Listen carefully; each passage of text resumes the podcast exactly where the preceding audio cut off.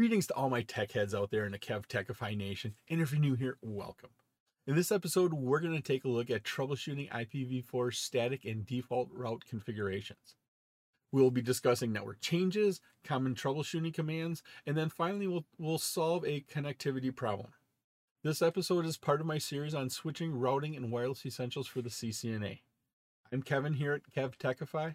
Let's get this adventure started.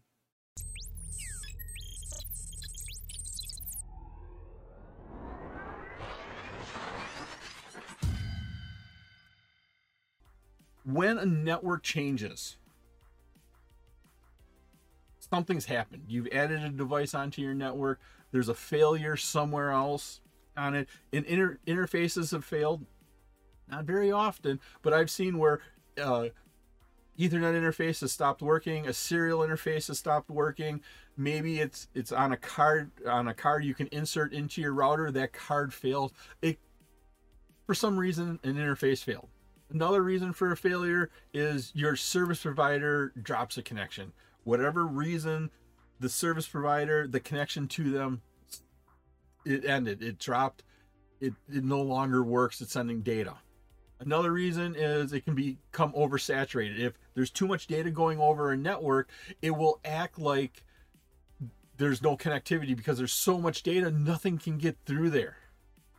And then the last one, I, I kind of laugh at the last one. The administrator may enter a wrong configuration.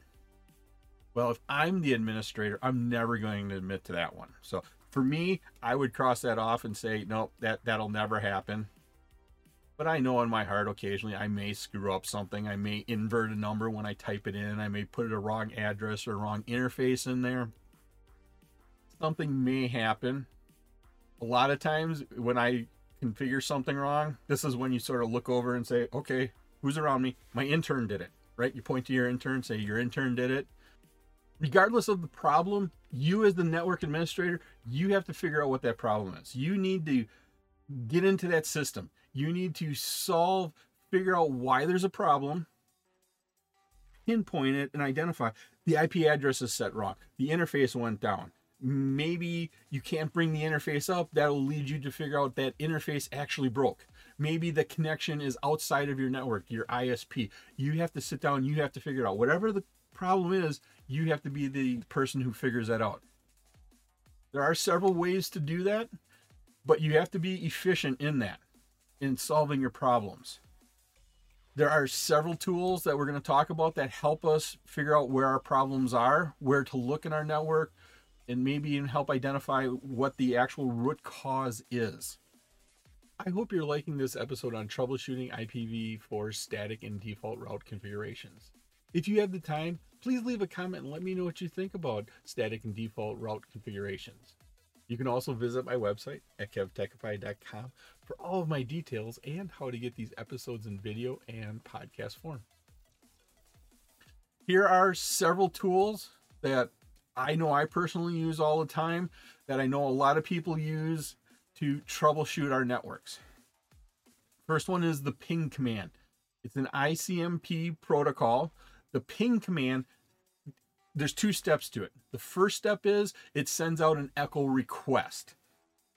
So we send out this echo request. Echo request goes to a device on your network. They get this echo request in when they get it, they then send back you an echo reply. This echo reply. And when you look at the results of a ping, a lot of times you'll see sent out request, received replies. That's what's happening there because there's two parts there. What this does is it verifies our layer 3 connectivity because you put IP addresses in there. You ping an IP address you could ping a domain name, but that domain name gets translated through a DNS server into an IP address. You could, on a Cisco device, use an extended ping where you can go through and set all sorts of different parameters. You can send set or you can set how many echo requests it sends out, how often it sends out.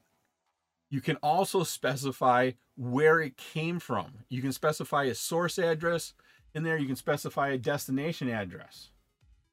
You can send out an echo request that looks like it came from a different device. That way you can test if the routing is working on your network. Another command that helps you with your troubleshooting is the traceroute command. It goes hand in hand with the ping. Traceroute uses the ping command. It uses the echo request and echo reply. But what the traceroute does is every hop, every router along the way to the destination, it purposely pings that device. It sends an echo request there, and then it gets an echo reply from that first router. It then displays the information from that echo reply on the screen. It sends three echo requests, it gets three echo replies back, hopefully. It does that. Then it goes to the next router on the way to the destination. The second route sends out the three echo requests again, gets that back. And that's how we can see step by step where the where these problems are happening. When I do troubleshooting, I used to do sort of a, what I call the bullseye method. I would start troubleshooting with the things closest to the device and then slowly work out. Here in this example, I'm going to start troubleshooting here on PC1. What I'm going to do is ping stuff closest to me. Or where I'm going to say on PC1, ping the thing that's closest to you. Well, everybody's going to go, oh, well, that's an IP address over here. Actually, there's something closer to that. If you look, you can actually ping yourself. And there's two ways to ping that. You can ping your loopback address or you can ping your IP address. First thing I would do is I would ping your loop, loopback. Remember what your loopback is? That's 127.0.0.1. When you ping your loopback, that shows that you have layer one connectivity. It shows that your TCP IP stack is installed and properly working on your operating system. The next thing I would ping is your IP address. I would ping my own IP address. That just shows you have it configured correctly. You didn't invert a number. You have the right subnet mask on there. Now, the third thing I would ping would be my default gateway. Once again, remember default gateway is that exit point on and off of your network. It's it's that router interface. So this is the default gateway. Over here. This is this is the third thing I would ping your default gateway. That would show you have connection across your network. Then as we work through this, I would ping the far side of R1. And notice each time I'm going out further and further. And we're working our way all the way over to PC3. So I'd ping ping the far side of R1. I'd get a response back. Then I'd ping here. The near side of R2. That'd be the fifth thing I would ping. Then the far side of R2. Notice there's a near side, that's the side closest to you. Then there's the far side. And I'd work my way through. And then when I get a failure, so I'd come down here and try and ping the near side of R3, but that wouldn't work. That would tell me my problem is somewhere here. It's either a configuration issue down here on R3, or maybe it's some sort of routing issue up here on R2. Didn't know how to get there. Then you could fix that, and then we ping successfully here, ping the far side here, and then we could ping our destination. Each step working out further and further you knew it worked up to a certain point and then it stopped. And so between those two points is where it broke and that you could troubleshoot that. That's how I used to troubleshoot.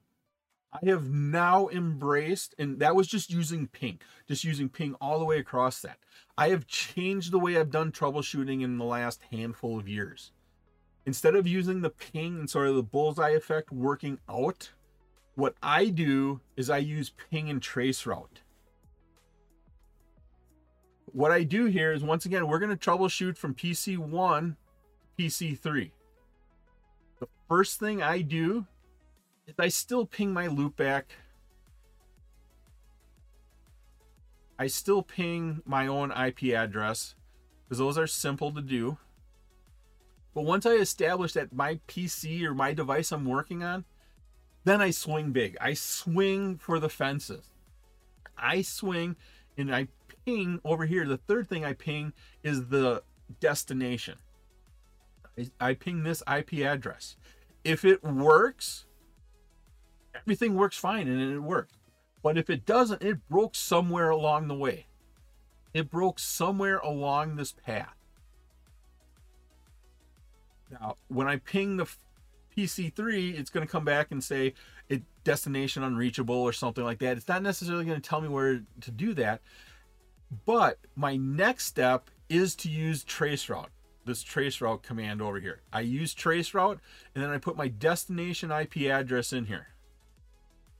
And for our example, that would be PC3. And then the traceroute does that work of what I did with that bullseye process. It will go through and it will then ping the first router. It'll ping this interface. It'll list off information.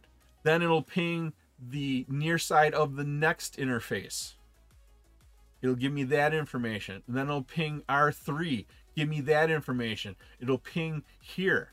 And if it breaks anywhere along the way, I will have an idea. And so I ping my loopback first. I ping my own IP address first. I ping the destination. If it works, that's awesome. If not, then I go into the trace route. For me, it's just less typing, and I've uh, I've finally embraced that trace route and how that works. A third command here we can use is the show IP route. That shows us our IP routing table. It gives us all the routes we have, all the what interfaces we go out of, what next hop IP addresses. We use that to verify our entries. We can also make sure that we have a default static route, the gateway of last resort. We can make sure that's set. So if we don't have an entry that matches it, we'll send it to there. Another command we can use is show IP interface brief. That just gives us a listing of all the interfaces, their statuses, their IP addresses. It's just quick and simple to look at. You can go there and verify I got the IP addresses. Nope, I inverted two digits on the IP address. I can go in there and change that quickly from there. And then the final command here is show CDP neighbors. Show CDP neighbors. CDP is Cisco Discovery Protocol. It's a Cisco proprietary protocol but what it does, it's on by default on Cisco devices. When you plug it in, it connects at the layer two and it finds out information about the, the devices that are connected to it. So it scans all the ports and sends out Cisco Discovery Protocol messages to see if there's other Cisco devices out there. And if they are, they have a conversation. And then it builds a table that says on this port, on F0 slash 1, it's connected to this this switch on this port and that that that switch is this model number so it gives you an idea of what your network looks like now how that works is we're going to look at r2 say on r2 here we we have cdp and we do the show cdp neighbors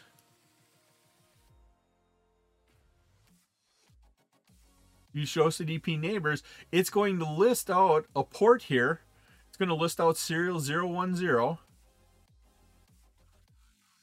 And it's going to say that connects to R1 on the serial 010 port and gives us gives us some other information.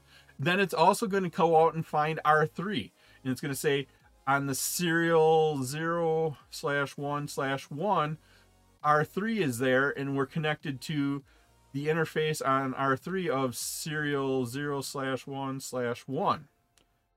And it builds the neighbors there. It'll also identify the switches. So it'll say on gig 0 slash 0 slash 0, and we'll call this switch 2, is switch 2, and that's connected into and it'll give you what port it's connected into 0 slash 1 cdp neighbors is a nice way to make sure you have all of your network configured correctly on the layer 1 then it uses layer 2 to make the conversations and sort of give you a map of how your network looks to solve a connectivity problem, there's some things, there, there's some processes you can go through. Here, once again, we're going to go from PC1 and try to connect to PC3. We're going to try to connect those up. We can send extended pings from R1 gig 00 interface, we can go on to R1 and say, okay, we're going to send a ping from this interface so it represents this network and see if it can get all the way through that. That'll most likely fail. We can send pings from R1, the serial 010 interface, so we can send a ping from here and ping here. That tells us if this network is working.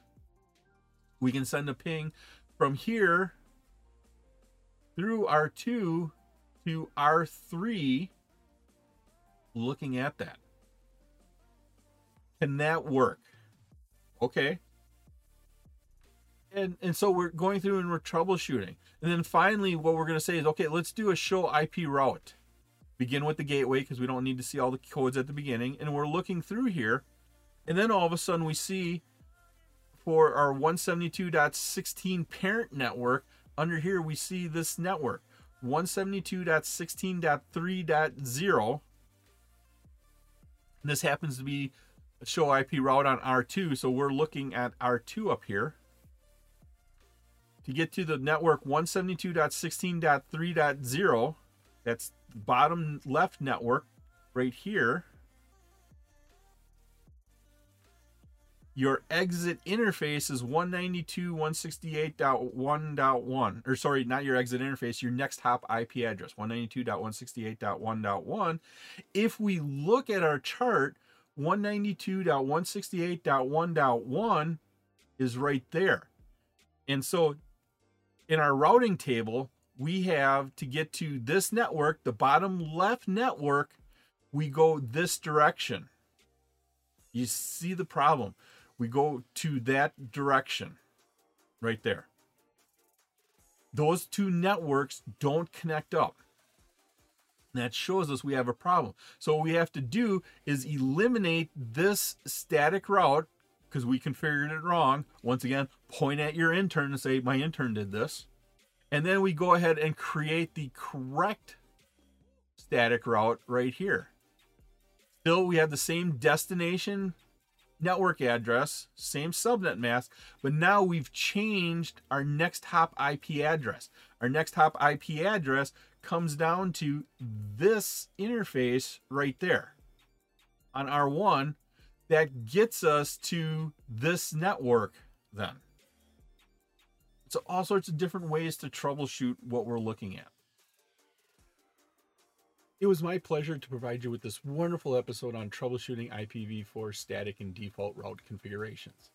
If you like this episode and you got value out of it, please click the like button, give a five star rating, leave a comment. This all helps me bring you more great content. Please take a minute to subscribe to my channel. All my socials and contact information are on my website, kevtechify.com. There you can find out how to get all these episodes in video and podcast form. In the upper right is my playlist for my series on switching, routing, and wireless essentials for the CCNA. Thank you so much for watching this episode of my series on switching, routing, and wireless essentials for the CCNA. Once again, I'm Kevin. This is Kev Techify. I'll see you next time for another great adventure.